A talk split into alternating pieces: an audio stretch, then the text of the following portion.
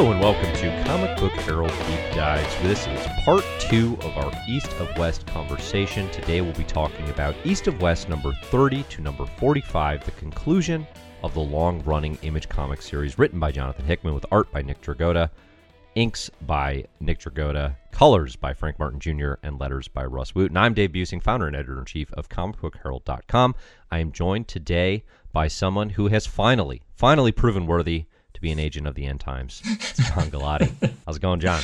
It's going all right, Dave. I'm happy to be here in this final year of our apocalypse. Yes, this is the final year, and our big topic of conversation today is one, we'll be talking about our thoughts on how East of West ends, what it kind of signifies for both the story and I think just for comics at large. But the big question that I've been focusing on is the idea of sticking landings. Comes up in comics all the time, comes up in media all the time. It's a big topic of conversation for entertainment journalists, reviewers, and of course fans worldwide, whether it be Game of Thrones, Star Wars, etc. The idea of sticking the landing and that actually having an impact on your interpretation of the entire journey.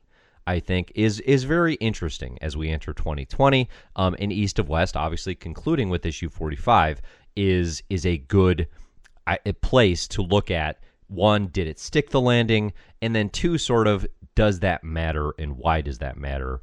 And are there stories where that doesn't matter? You know, something like a Lost, I always look back on as there's kind of two camps. There's I loved the journey and I don't care about the ending. And then there's the ending invalidated everything that happened before because it, it bothered me so much, right? You sort of see those types of reactions. So that's that's the framing, and we're going to talk about a whole bunch more as we cover again this series. A very brief background. I would recommend people check out our deep dive part one on East of West, where we talked about the first two years of the apocalypse, which were the first 29 issues of this comic book series. Um, if you want some, you know, sort of framing for what this series is.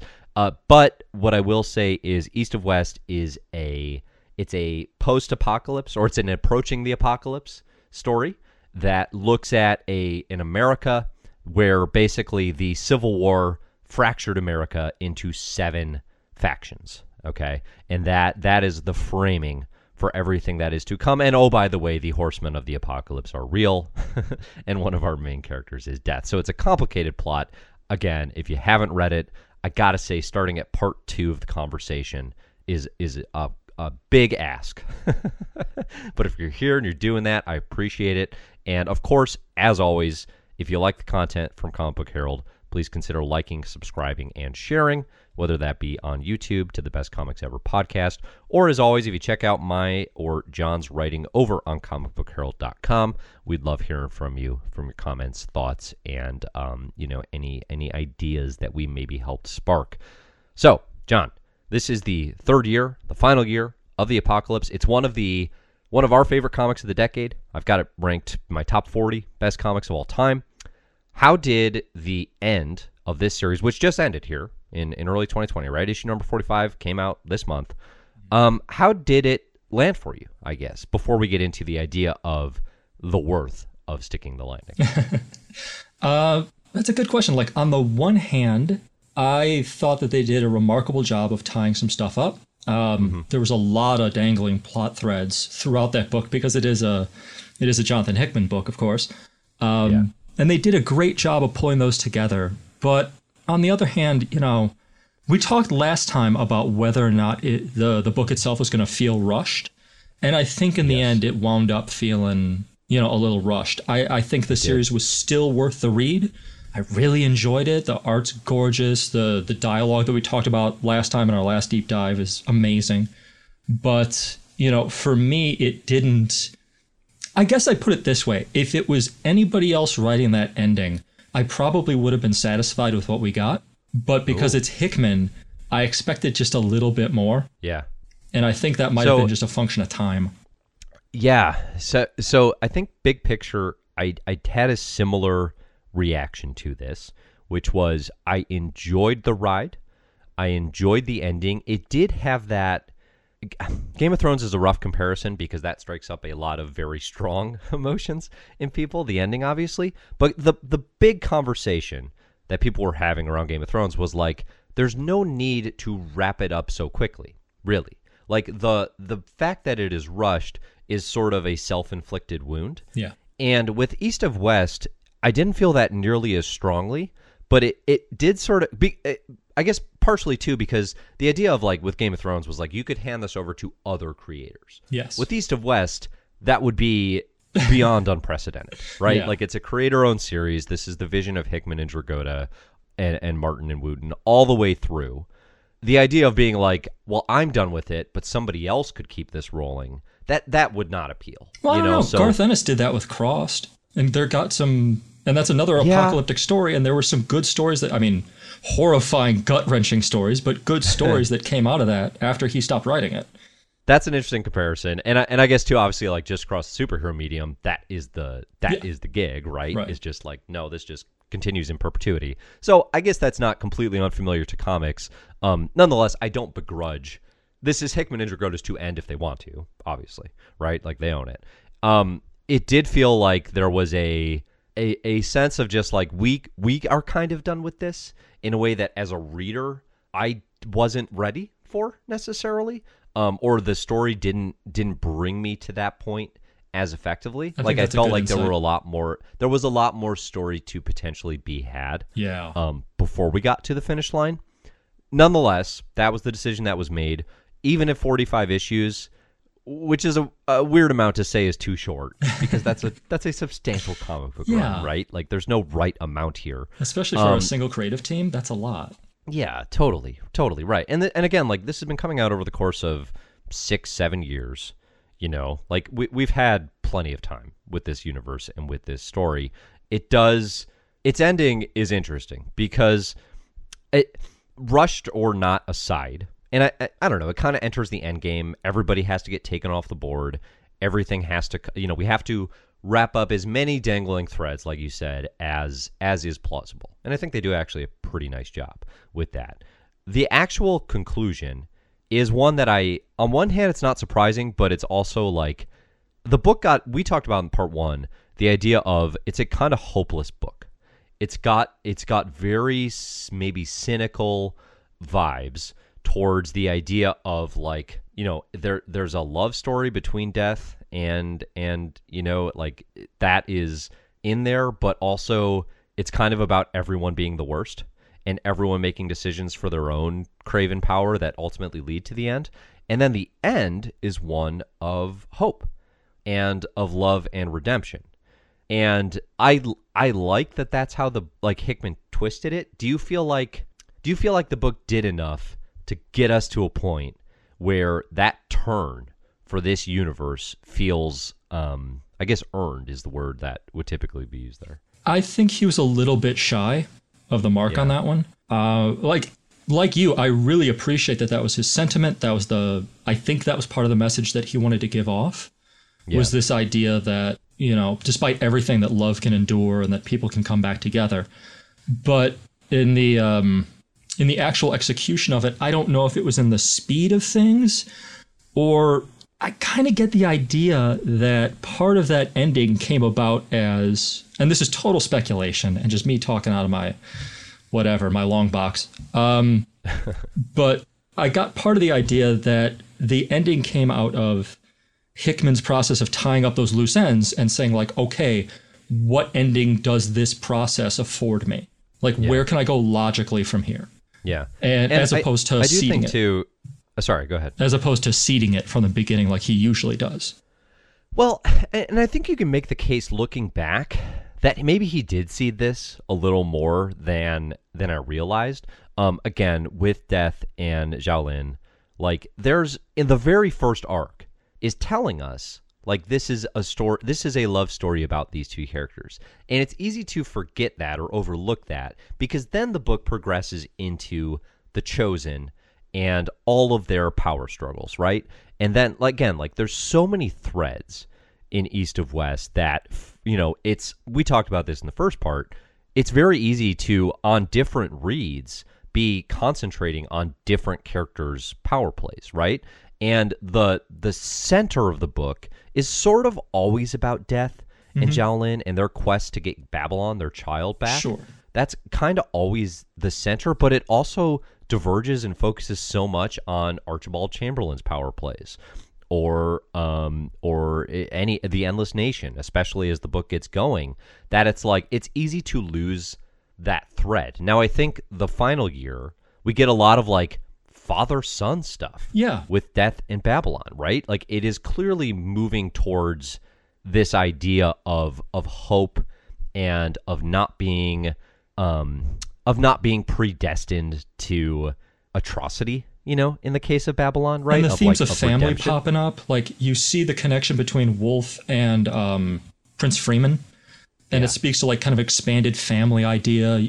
The even the uh, overtones for the PRC is all about family. The love between the Widowmaker and the um, ah, the girl in the gigantic red armor, like the the domino looking girl who worked with Doma Lux. yeah Doma Lux. Thank you Yeah. uh, the love between her and her paramour like kind of speaks to a family connection so Yeah. like i i agreed with that but i lost somewhere along the line i lost the thread between xiaolian and babylon as a connection hmm. like i completely bought into or bought sorry bought jesus i completely bought into her connection to to death and the fact that she's got that one way radio which is so heartbreaking and good Yeah.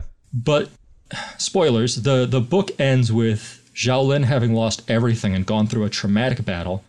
Literally everyone in her army dies. Yes. Except her. Yes. At the hands of I think the Confederacy, right? Of Chamberlain. Yeah. On top of which, this was after she lost her hands and her child much earlier in the mm-hmm. story. So she is mm-hmm. like the most traumatized character in this trauma Olympics that we are we are reading right now. and Babylon has just lost his dad, gone through a very bloody battle, had Yeah. his vision, his true vision of the world given to him for the first time, found out that his best friend was lying to him. So he's not far behind in the trauma aspect. And yet at No. the very end, they're just mother and son. And I'm like, I needed something to kind of work that. I needed to see them have to work towards each other a little Yeah. bit more.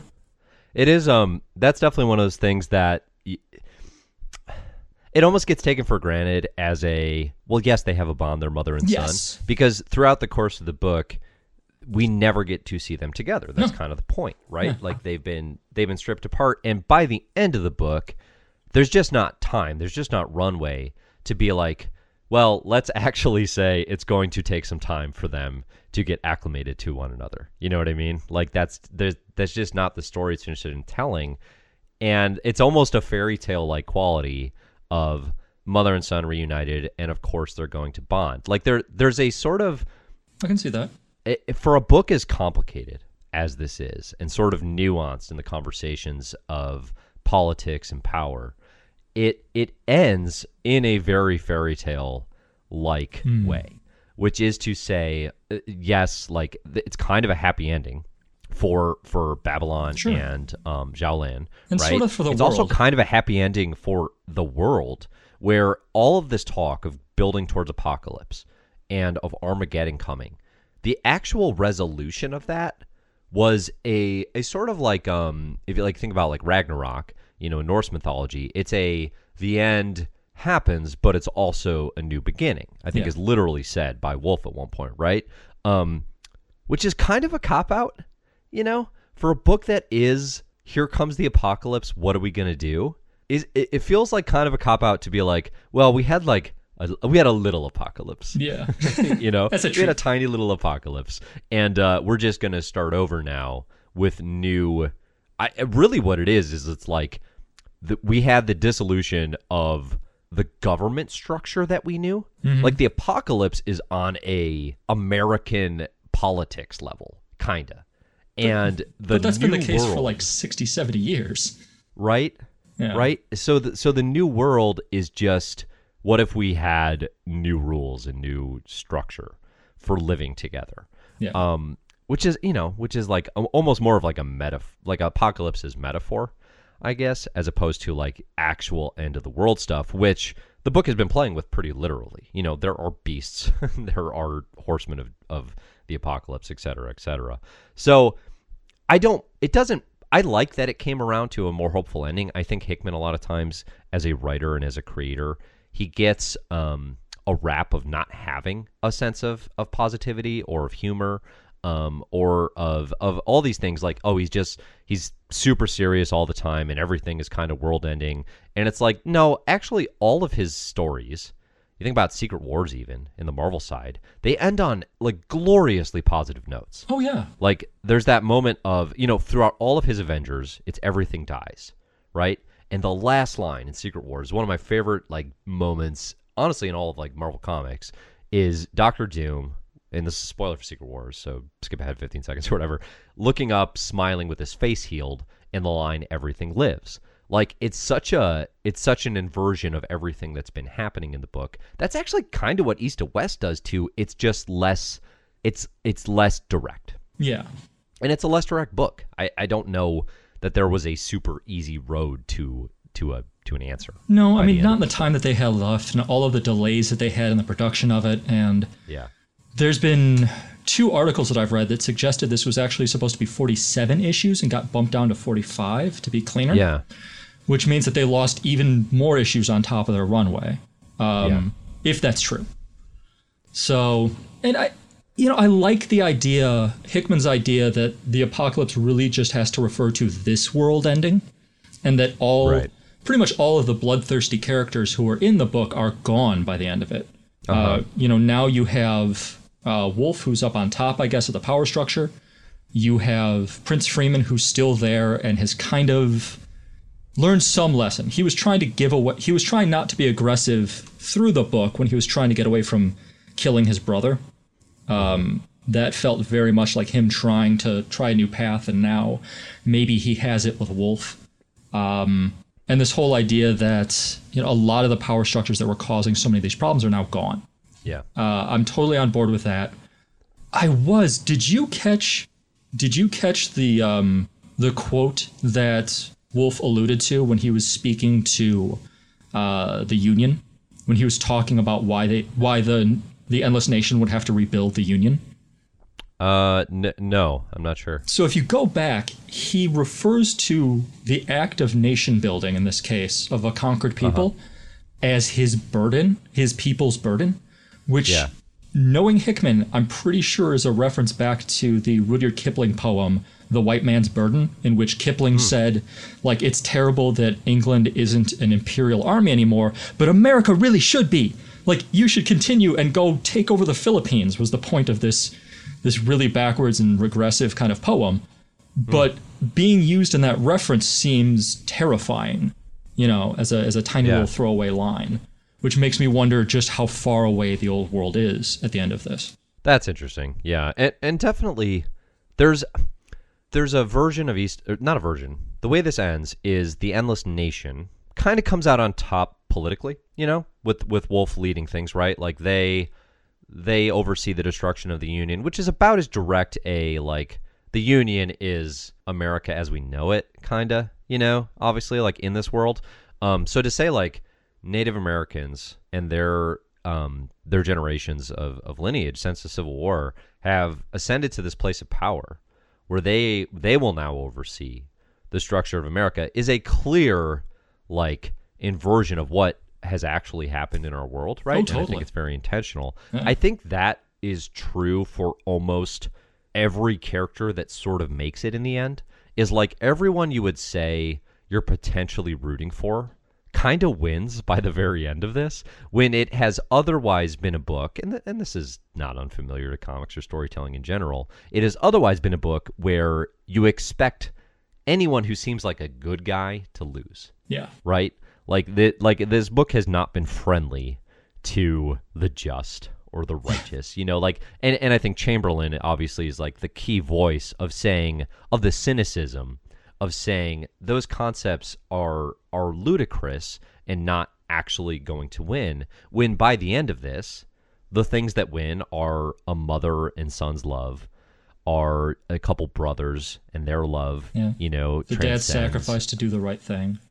Exactly. The dad sacrifices. Um, like you, it, like the ranger, for example, is on a hunt for righteous justice. You know, and he succeeds by the end of this against all odds. So, like all the things that seem like the traditional hero's journey solutions, they actually happen by the end. And there's almost because the book has been so like effective at working against that. Mhm. It there's a part of me that likes it, but there's also a part of me that's like that doesn't feel like this world. Yeah. Um, you know, it doesn't feel like the right solution for the East of West universe. I think it needed maybe a little bit more loss in its win. I mean, them killing off death is a very good example of like how that how that worked to theme. Um, Yeah. but yeah, I would have. I don't know. It it does end on such a tidy little note. Uh, even though there's some dangling plot threads that we can talk about if we want to. But yeah, it it felt a little, just a little off tone at the end. Um, it's funny hearing you talk about it. It makes me think that this book, looking back on it, is like ninety percent the dark second act in the three act structure. Yeah, right. You know, all of it is downturn. All of it is heroes at their weakest. Yeah, it's a it's an Well, and, interesting and it's a book so generally devoid of heroes. Mm-hmm. You know, which um, which I think works Yeah. for the structure. Uh, really, with the exception of Death, who again to call a hero, like he, he is the actual Death, the embodiment of of the Horseman. You know what I mean? Uh, but anyway, so I think we're both kind of even all the you know we're just we're having the conversation so that the criticism comes out i think generally like it's not like i didn't enjoy reading year three you know like this is still a fun book to live in i think some of the additions to year three things like archibald chamberlain getting up and turns out he's a he's like the most dangerous gunslinger in this universe with his gun with a um with the eyeball of the oracle I mean, that's an awesome idea. That's a great idea, Yeah. but yeah like that stuff was fun um there you know again there's just that like there's all the conversation about politics but then there's also the point where hickman's just like hey uh nick dragotta let's just do some insane comic book action and violence you know? Like like east of west turns to that and it's like oh yeah like this is this is a um you know kind of an adrenaline rush that comics can deliver and east of west can do very very well. So it has all that. I think again we're we're clearly like yeah i don't i don't think it quote unquote stuck the landing. Yeah. i think it it came close and it definitely didn't whiff no. here's the question Still enjoyable. obviously yeah it's still enjoyable the question that follows for me is does it matter because i was so i was looking at i'm doing a whole big reshuffle on the best comics of all time thing on comic book herald and east of west i was like well i definitely wouldn't move it up based on having finished it now Yeah.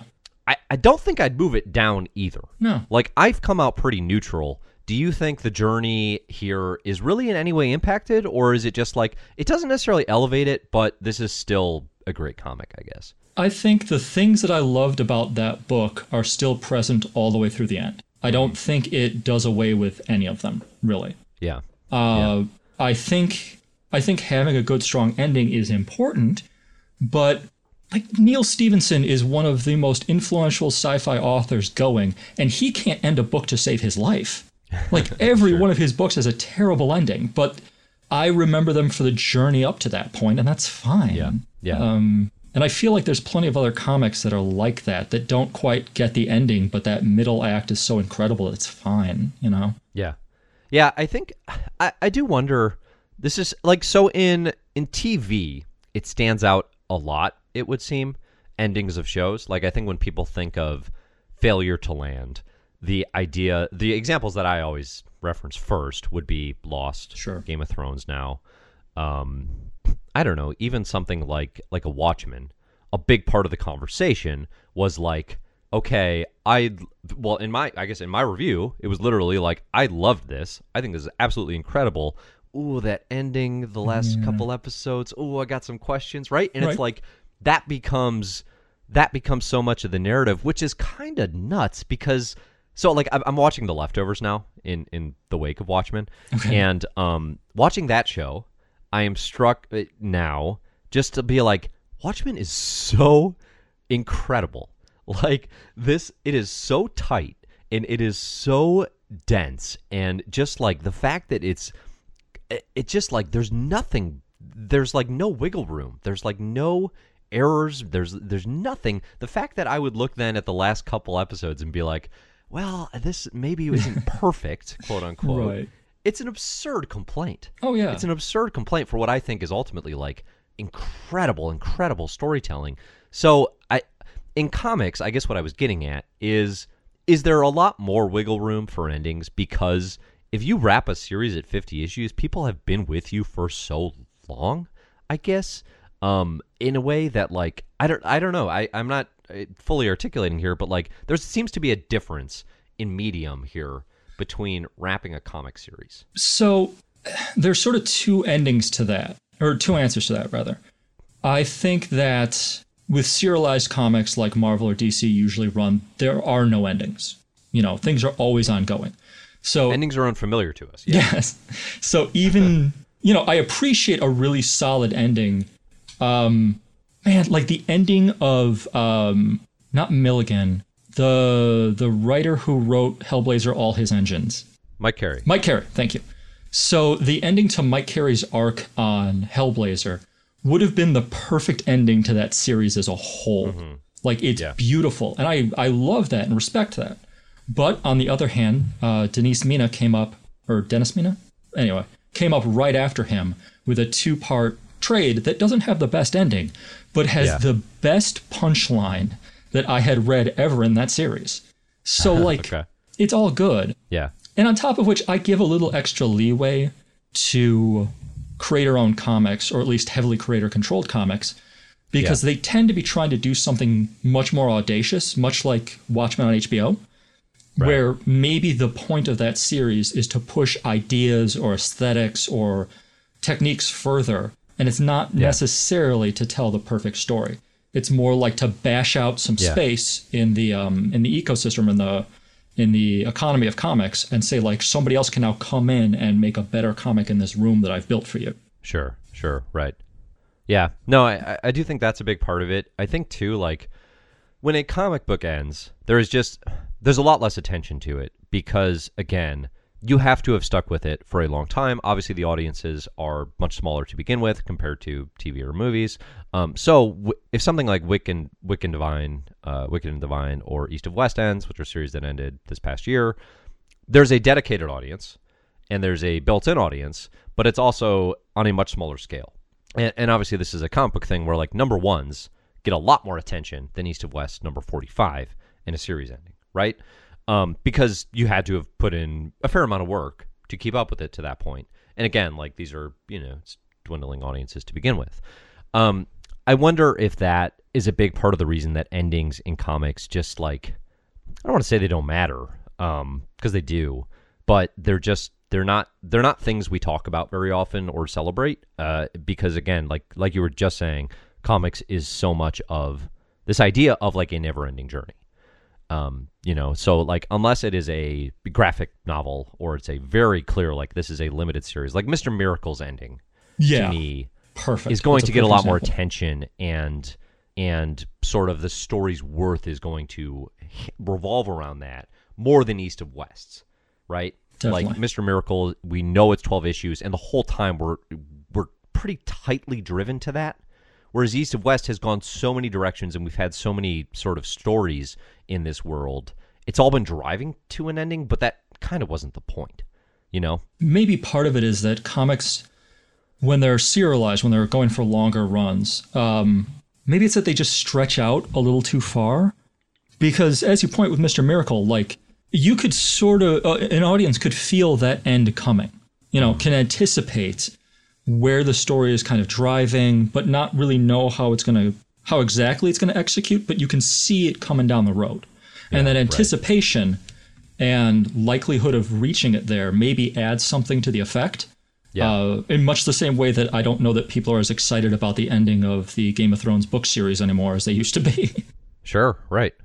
So maybe that's it. But yeah, I, I think you're right. Comics are just such a conversation with themselves that I think it's more important that they bring good ideas or you know good additions to things and maybe maybe stick the landing perfectly. Yeah. A, perfect landing is a great thing to have, um, yeah. as seen in Secret Wars and Mister Miracle and God only knows how many other things. Sure. But I don't think it's the be all end all. What uh, what do you think is the right length for? So comic fans and myself included, I think often talk about a desire to have series run for longer. You know, like I think that has it's become definitely like so we're in 2020 here. Over the last several years, as Marvel has really kicked in overdrive with reboots, as DC has relaunched their line a couple times this decade, which for them is a lot. Um, the idea of books reaching, you know, the 100 issue run, or or even the 50 issue run of a creator vision, which is East of West almost gets to, that's sort of um, it's sort of seen as like a lost thing. It's sort Yeah. of seen as like the idea of a creator, a creators with a vision, getting to play out for that long. You know, the Claremont X Men, right? Yeah. And and the Frank Miller Daredevil, even, and right, all these runs that people look back on so fondly. It's mm-hmm. kind of seen as a lost art. Do you think there's a is there actually a, a sweet spot where so like Immortal Hulk, I guess would actually be a really interesting example right now because it's one hmm. of the few series that gets to do this. It's primarily Al Ewing and Joe Bennett, uh, with obviously various artistic collaborators, and that one is approaching thirty-ish issues. There's been a lot of talk about like it might go like maybe forty, you know, probably not too far beyond that. And I think everyone is like. I like I'm perpetually scared that there's going to be a solicit where it's like this is the last arc because I just don't want the series to end, right? The death of Hulk. The de- right, exactly. But it's but on the other hand, the like it's good for things to have endings. Yes. Like it was a good thing for HBO Watchmen to end at the ninth episode. It was Yeah. a good thing for that to be the full story arc because you can extend it and lose some of the magic, Mm-hmm. right? Um, it- Do you think there's a sweet spot, or is it all just contingent on context? I mean, it's a it's a mixture of how much freedom editorial will allow, and how good a creative team is at you know keeping together a story. Like Yeah. Mike Carey should not be allowed to write less than fifty issues in a book. Hi- his, ideas are just too big, and he's he's one of those people who are so good at sticking the landing that he needs the room. Well, Hickman Yeah. Hickman certainly has that reputation of big grand vision, and and part of his Mm-hmm. appeal with X Men has been like a consistent refrain in the early going of like we Yeah. have years of stories here. This is I am not coming for excuse me for the miniseries mm-hmm. and 12 issues we are coming for two to three years minimum right and like that being tremendously appealing actually Oh, yeah. to rabid ongoing comic book readers i guess i i wonder That kind of stewardship is great. yeah, yeah, like and definitely I'm a fan of that idea. You know, I like that idea of less turnover, of more consistent creator visions. Um, East of West does that though, and by the end of it, I think er, I'm kind of weary. I'm kind of Yeah, I'm kind of like I'm kind of ready for it to end as it's going, I guess. yeah. I mm, that It's hard to keep that magic going, I guess is what I'm getting at. Yeah, like and especially an apocalypse narrative is so exhausting. There's there's just Yeah. so much, there's so much tension, the stakes are incredible at all times.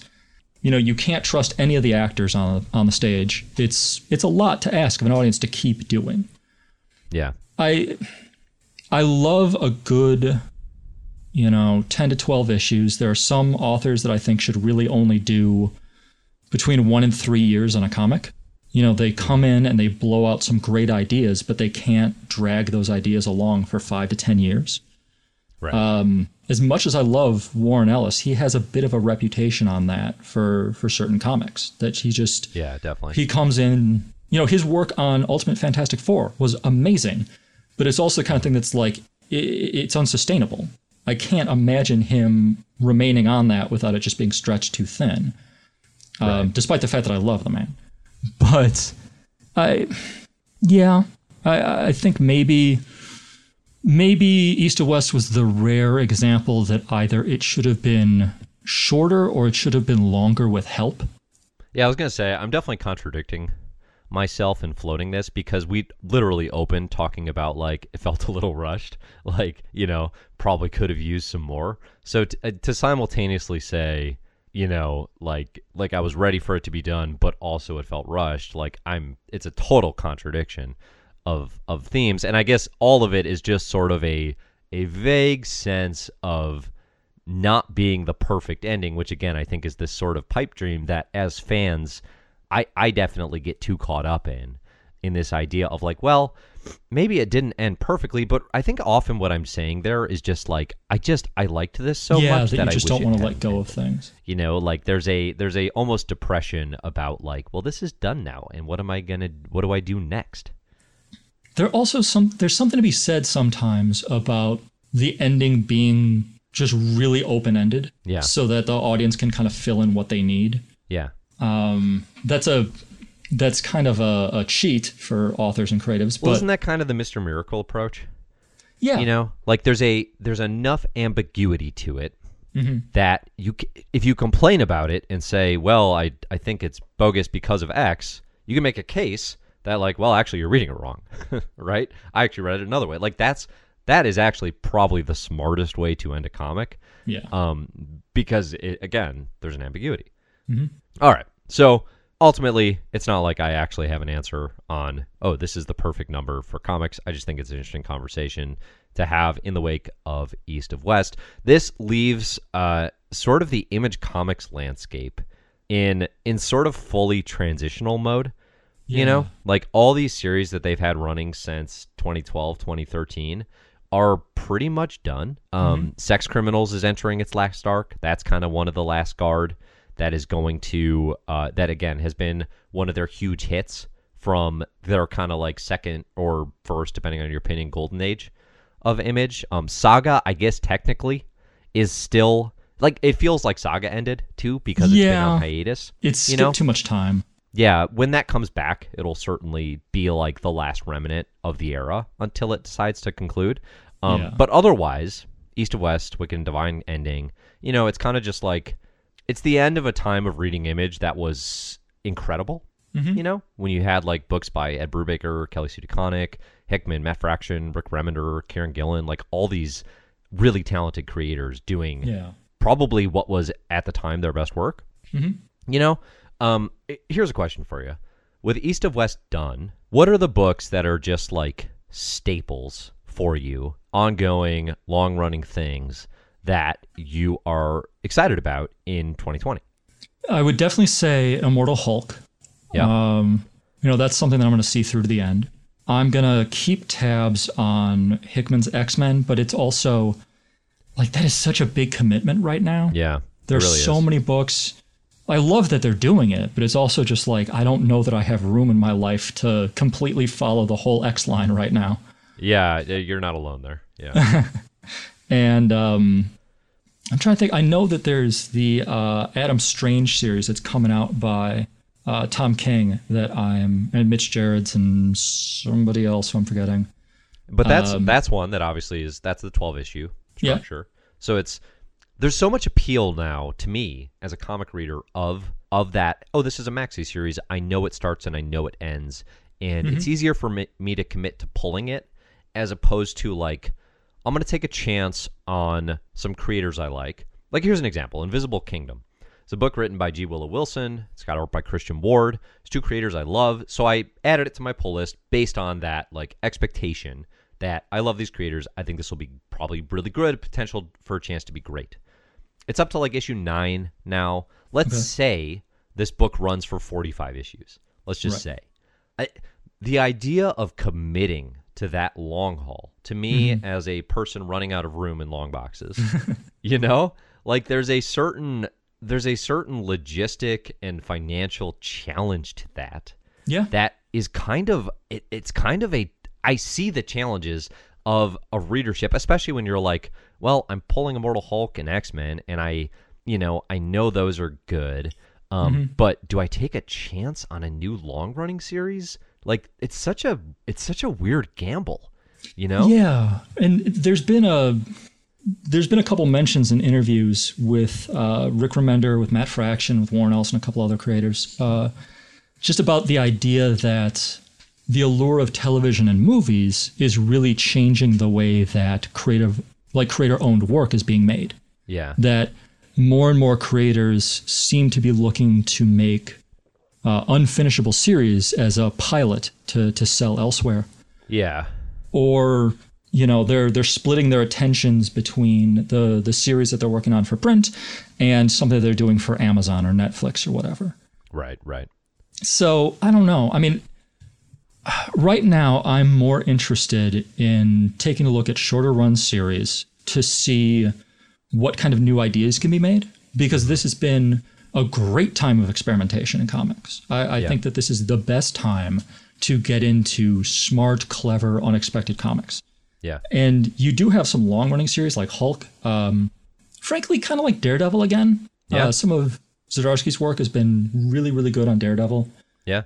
I- I, I think that aside of from those things, though, you know, I But don't those are know. those are also those you know they're Marvel, right? We're talking we're talking series that those can run a little longer potentially Mm-hmm. if Marvel will let them. yeah, because um, they've got the they've got the movie money to keep it going. They got the movie money, they got the Disney money, and like they also have the legacy. You know, Mm, true. whereas creator-owned work and committing to a totally new world is like it. It just feels like such a big ask now, in a way Yeah. that in 2013 it didn't feel like that to me. You know, like I knew Hmm. I liked Hickman's work writing at Marvel, and I was like, always writing in East of West. Yes, I'll pull that. Um, yeah, and yes, and then I, I don't know. I guess there's like there's a thing for me, and maybe it's just because I read too many comics. Like that's always a part of this.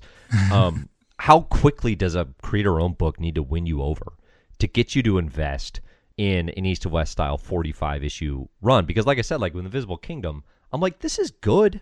It's good, but it's is it 45 issues good? You know, like that's a that's just such a tough sell. I guess a book that does it for me would be like Ice Cream Man. Are you reading Ice Yeah. Cream Man? yeah, that is so inventive so quickly that I'm like, yes, I will hang on for the ride here. Yeah. Um, I don't know. I don't know if this is a if this is a time thing or if it's just a where I'm at in terms of trying to read so many books and and cycling through them more quickly, um, and and maybe having too fast of a turnover rate. yeah. That's true. I mean, there's there's just too many media options right now that we're spoiled Yeah. for choice. I could have seen myself sticking with Nick Spencer's The Fix for a good long run if it had offered that, because that Yeah. world seemed manageable for the guy. Like it seemed like something he could have mined a virtually infinite number of stories out of.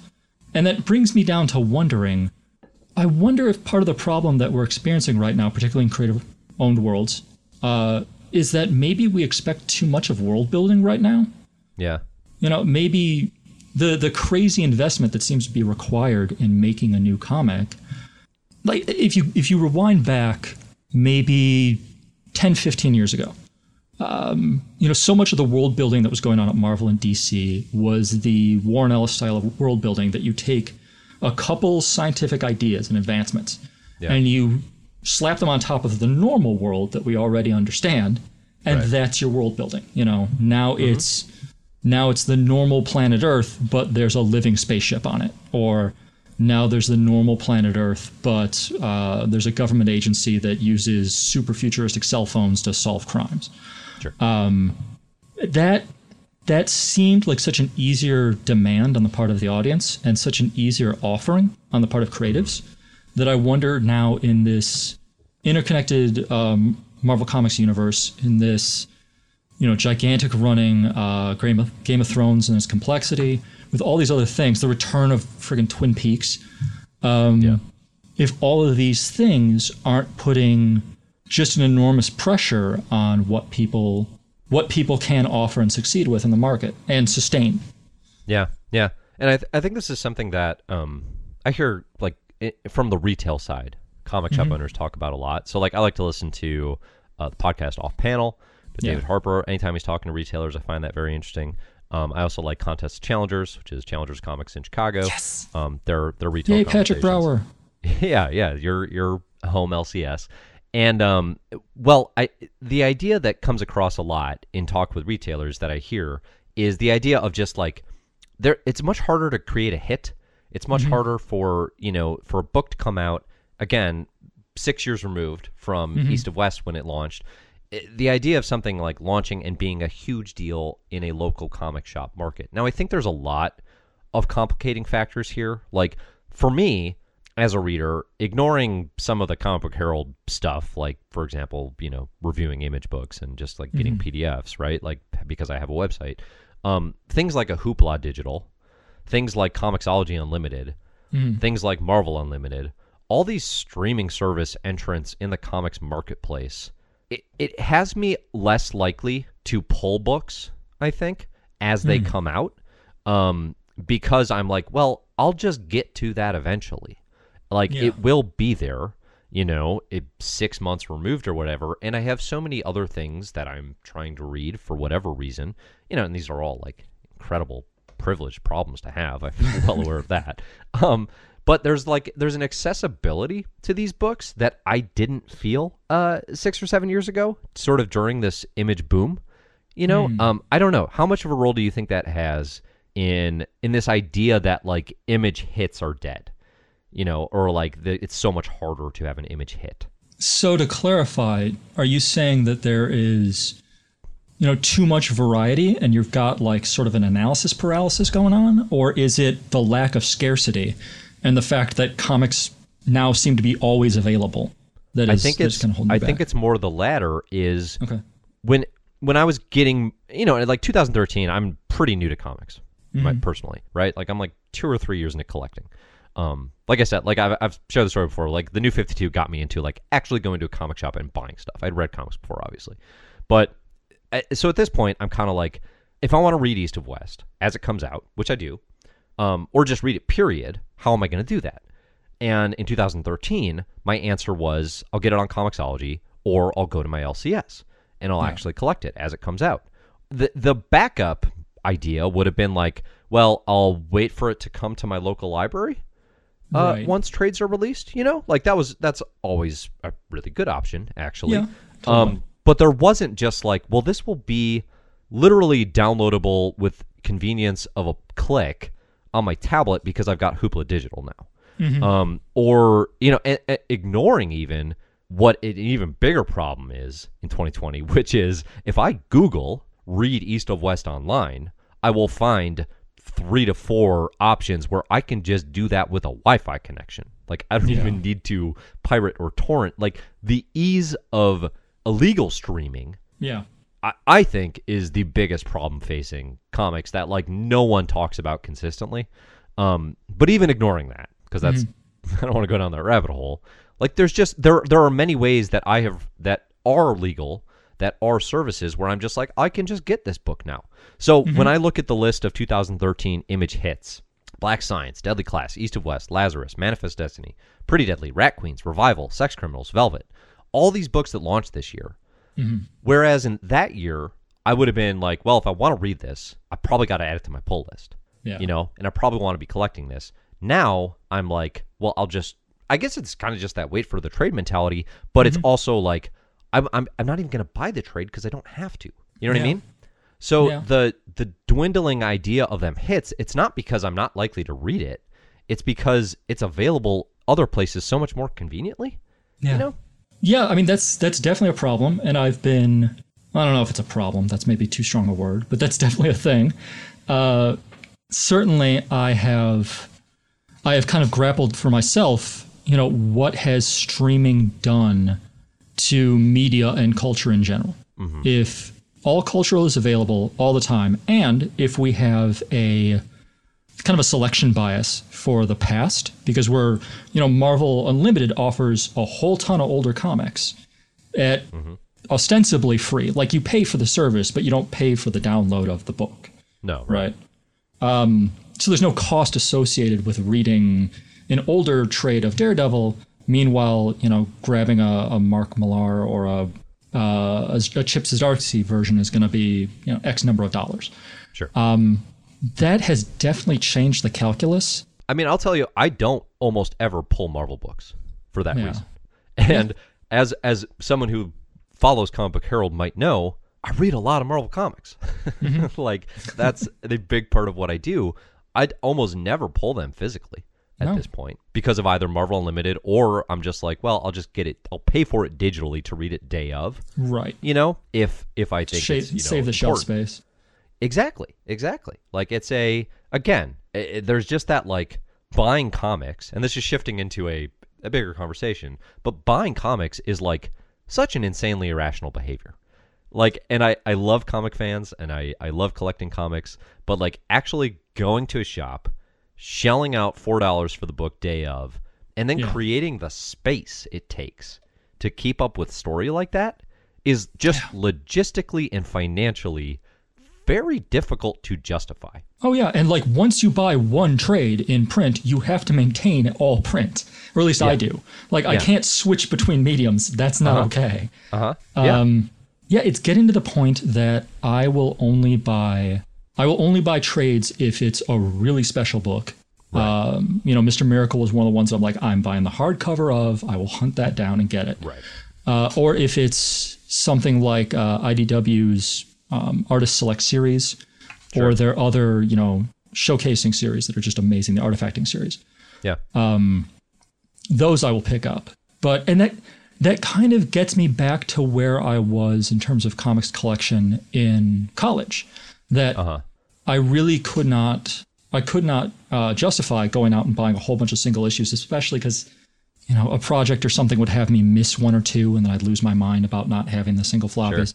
Yeah. Uh, so all I would do is go out and buy these old Marvel Epics books, or I would grab like any uh, Bill Sienkiewicz or Dave McKean or you know um, Marc Silvestri book that came out in a nice edition.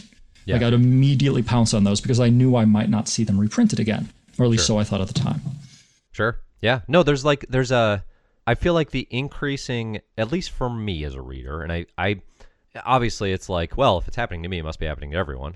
but mm-hmm. I do think because the conversation extends so much to like it's really hard to find this hit that's selling, the idea the book has to be a lot more special, I mm-hmm. guess, in order to justify actually physically pulling this. So like and, people talk about this a lot, but they're like there's the collector market, right? And then there's like the st- I just want the story market. And Yeah. I always fall into the like I like these for the story. The collecting aspect, there's certain things that I'm like, yeah, I love the idea of owning the entire Hawkeye run or like okay, so like I literally have every Hickman comic ever published. Like there's a part of my brain that loves the collecting side of things. Sure, sure. Um, but mostly, mostly, like I'm not a variant cover guy. I don't, I don't need like, you know, I don't buy Detective 1000 or Action 1000 just for the purpose of like this is going to be a thing I can resell. That's never an appeal to me. The appeal to me is like I want good stories and I want to have those kind of just like you know I just like holding them. Um, that, but that level of well, what's a good story? Ha- like there's a certain I don't know. There's a certain like specialness it has to hit where I'm like, mm. oh, this is a classic in the making. I have to have this, and predicting that is so impossible. You Yeah. know, like that's that's kind of what I'm saying with Invisible Kingdom. as This example of like that was me taking a chance on based on creative talent. This could be a potential classic in the making, and I think it will go down as a pretty good comic. But Sure. for me, I'm considering taking it off my pull list because I'm like, well, pretty good isn't good enough to justify the the experience of pulling this for I don't know how many issues. And I'm not sure I would have made that case east of west era when I felt like if I'm gonna have this, um, I this is kind of the way I need to get it. You know what I mean? Uh, so I, I don't know. It's all it's all going to come down to, to some personal preference and all that. But I think that's why we see maxi series and limited series doing so well now. Is the idea of like, oh, Martian Manhunter is twelve issues and it's done. Yeah. take a chance on Steve Orlando and Riley Rossmo for twelve issues. Certainly. You know? And the idea that it's only going to occupy 12 issues in my brain. Um, Damn. You know, part of the commitment issue is how much of this gets stored in my attention or takes up my, Yeah, you know, my too. limited attention these days. Well, and that's and that's the point that gets brought up a lot is like Invisible Kingdom isn't just competing against the other Dark Horse books coming out. It's not just competing against the books released that week. It's competing against my desire to go read uh, Legion five years later by Keith Giffen on DC Universe. It's competing against the history, right, of comics. Yeah. Um, but it's also that- competing against Netflix, against Doctor Yes. Sleep, against whatever else is out there in the, Yeah. you know, in the ether. Totally, totally. Yeah, and that is that is challenging, I think, especially for kind of newish creators, you know? Like if you have it's kind of like when Radiohead in, in in 2007 came out with In Rainbows and was like pay what you want. And it's like oh, it's this new model for for music. It's everyone should be doing this, and it's like, no, Radiohead should be doing this. Yeah. If you're if if you're a new indie band and it's your first or your second album, you don't have the weight to Yeah. get away with that. And and that's how I kind of feel about like so many image or just like those kind of third tier creator owned series, third tier meaning like non big two publisher. Yeah. Um, those creator owned series where it's like they don't they don't really have the weight to to do anything other than just like put out a good book but uh, building sort of a critical consensus that has everyone saying this is special you've got to get it as it comes out i just i, I don't know it kind of blows my mind like how challenging that is today Yeah, I mean, I think part of it is also that what worked about those image books, at least for me initially, from the um, East to West era, what worked for me there was the fact that so many of those books felt like they weren't going to come out if I didn't buy that issue. You know, it it felt directly like this thing is weird enough and demanding enough Yeah. that I have to, like I have to support this if I want to see this in the world. yeah And now, I don't know, so much of that feels like it's changed. I don't Yeah. know if it's the fact that many comics that are coming out right now just don't feel as daring to me. I don't mean to say all comics are boring right now. That's certainly not the case. But mm-hmm. there's a lot of them that are exploring territories that just aren't terribly interesting to me. Mm-hmm. And on top of which, you know, it, it it it sounds terrible because at the root of the problem, I sound like I'm saying that indie creators have to try harder in order to Yeah, get my yeah. dollar, which right I don't which is always like, like. idea better Yeah, right? No, I don't want to do that. But I, something between streaming possibilities, between my like my my growing media consumption yet my limited time in reading comics has made it that I'm putting more and more demands and maybe unfairly on smaller image creators to come out with a daring book yeah that feels like it needs my money or I will never see it again. Right. Right.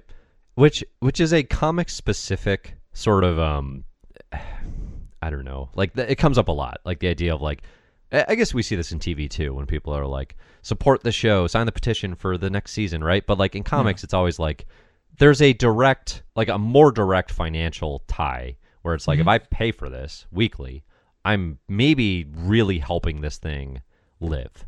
Yeah. Um which if is it's a Patreon, if it's a if it's a published book, Yeah. whatever it is. Which is both cool but also it can feel very unfair it can feel very Yeah. like i don't know almost manipulative where it's like putting the onus especially when it's from like the big two you know it's a different argument because then it's Oh, like sure. no you have you have the money to support these things when it's creator owned though you know it is there is that sense of like i'm really helping this thing continue um Mm-hmm. I don't know. That's always a weird thing to me in comics. Uh, I, I I feel like it shouldn't be on me in Mm-hmm. the moment to make sure that Invisible Kingdom gets to do twenty issues that it wants to do. You know, uh, Yeah. but at the same time, that is how the market works. So that does weigh on my brain. You know, Yeah. Um, it- that is a strange thing as a comics consumer. That is that is pretty specific to the medium. Yeah. I mean, I, I really do go back and forth about that. About am I more comfortable being the one who supports this series, or am I more comfortable with a publisher and an editor making demands on the creative to make something? Yeah, You know, where where is my onus here? I don't know. Um, yeah. It, it's a, it's a tricky. It, I don't know. It's it's like supporting local business, right? It's like Yeah. I have to I have to throw some financial calculus to the wayside in order to do this thing that feels like it's the right thing to do or feels like it's in my own like best interest in maintaining a community or or Yeah. just like people or ideas that I want to see out in the world. Mm-hmm. Um yeah, again, if I'm supporting like like you said like a Kickstarter or a Patreon, it's so much more direct where I'm mm-hmm. like I know that if I support this thing via this medium, it will come out. Whereas if I if I buy, I'm just going to keep coming back to it, Invisible Kingdom Weekly, I mm-hmm. don't know that that means Dark Horse will continue publishing it as long as G. Willow Wilson and Christian Ward want to. So in that regard, it feels a lot like voting in Illinois, where it's like where it's like, well, we know which way this state goes every single year. And whether I'm aligned or not, like it's it's got that like, well, my vote doesn't matter feel to it. Um, Except in this case, you know, four dollars a month I, maybe it's a weird bad analogy, but it's it's got that like, is this actually contributing? I don't know. Yeah, and then like, what does that do to the sense of community around a book or around a creator? Yeah. That suddenly it starts to blur the lines, and we start feeling like their editor or their art director or something. Yeah, yeah, That's- right. Mm-hmm. That's messed up. But also, like, there there's a, a thing in psychology where they talked about how many years it took for the human brain to be able to really process moving images, Okay. like movies and, and television and stuff. It took so long for us, like, it took several, several years uh, for people to really get comfortable with that idea because it was something that the brain couldn't really handle. Mm-hmm. And I feel that way right now around Kickstarters and Patreon to some degree. Mm. That we, I think we as a, a culture struggle sometimes to realize that even though we are directly supporting people, they are maybe shouldn't be beholden to us, at least not in the mm-hmm. same way as if we were a Marvel Comics editor or something, Yeah. where our yeah. power is absolute. Like that's, again, that's that's more of a comics conversation later. Though I did want to ask you, have you ever checked out Brian K. Vaughan's um, his independent comic selling thing? Panel Syndicate. Yeah, Yeah, I was. Uh, so that's that was. Is it still pay what you want? Because I, believe so. when it launched with Private Eye, I was basically just doing like a comics pull for Private Eye, but it was pay what you want, um, which I absolutely loved. I also read. I read Barrier in print, but I think that came out Okay. first via Panel Syndicate. Um, that's another. That's another interesting one. Again, it's it's obviously literally that Radiohead model, and it's also Yeah. got those connections where it's like, yes, Brian K. Vaughan can do this, but obviously not everyone can. Although he's pulling in lots of different creators and stuff. Um, that to me has the same kind of Kickstarter and Patreon feel that you're talking about, where it's like, I don't know, I have to I have to get out of my routine. Mm-hmm. It's like it's like simultaneously so little and so much, you know. Like I'm, Sure. it, it's just as a creature of habit. It's like I like going to the LCS. I like feeling like I'm supporting my local comic shop because mm-hmm. that is a local business that I want to see sustained, certainly through whatever contributions I can make. And to take some of that away and say, well, also I want to support this pretty good online comics idea. You know, it's just like you have to commit to it. Um, you just you have to you have to really believe in that in a way that I I'll admit I haven't gone back since Barrier um, to check out what they're doing. I don't do it regularly. yeah. I I bring it up because I wound up buying Private Eye digitally just because I was excited about. Um, I was expe- I was excited about what they were doing at the time because it was the first time I remembered seeing a comic that really used a tablet properly. That it was Yeah. done in 16 by 9 in widescreen format. Yeah. Um, That was that was so mind blowing to me at the time that I'm Yeah. like I immediately have to give this money. yeah. But then they came out with a print version, and it looks gorgeous in print. Uh-huh. uh and it's it gives it an interesting layout, and it looks different on the shelf. So I want to buying that too. Yeah. Um, I don't. I think I might have bought that from Challengers at a convention. I'm trying to remember now. I think that's Yeah. how that went down. No, I 100% had that experience of like this Marcos Martin art on a tablet, which was Yeah. like this is around the time I was like first reading comics on a tablet. Really, Mm-hmm. um, it was like this is perfect. This is this looks exactly how digital comics should display. And weirdly, it's like still ahead of its time. Yeah. You know what I mean? Like most comics are still not really crafted with digital first in mind. Probably, probably there's a conversation around like how they're shifting that way. Um, yeah, I mean, certainly the the online based comics that wind up turning into published comics as a as an idea. Yeah. Certainly, they have more of that in mind. I don't know that Marvel or anybody else does it that way. You know, you know where I always notice it is um is Bendis written issues because he uses double page splashes, but like not splashes. Like he uses double page spreads so much more frequently than other creators, and I feel like I know this because when I try to read his books digitally, it's much harder because there's the minor inconvenience of I always have to rotate my tablet a ton and then I have to zoom in and mm. stuff. I feel like I don't know if he does that purely for layout and artistic and working with artist purposes or if there's actually a little bit of calculus of this will read better in print because it's easier to read this uh, holding it in your hands than it is on a tablet. I have no idea if that's part of the process, but I always think that's actually a tricky way, especially with scans. If you're trying to dodge scans, throw in a gazillion uh, dialogue boxes running horizontally across a double page spread because it won't translate. You cannot like you cannot scan that into a, a readable um, you know tablet version without having action carry over from left page to right page. So you have yeah you, you know lose the flow. Spider-Man kicking you know Captain America in the face on the right panel. So you've got half of Spider-Man in one and then a boot in the other. Yeah, yeah, yeah. Like That's you- always a if- if great way to break it up. Right. If you published, you know, twelve pages of that instead Mm-hmm. of twenty four of horizontal, Yeah. it's just it's like, or if you all actually even worse is alternating. Like it actually Oof. becomes way more annoying to read on a tablet.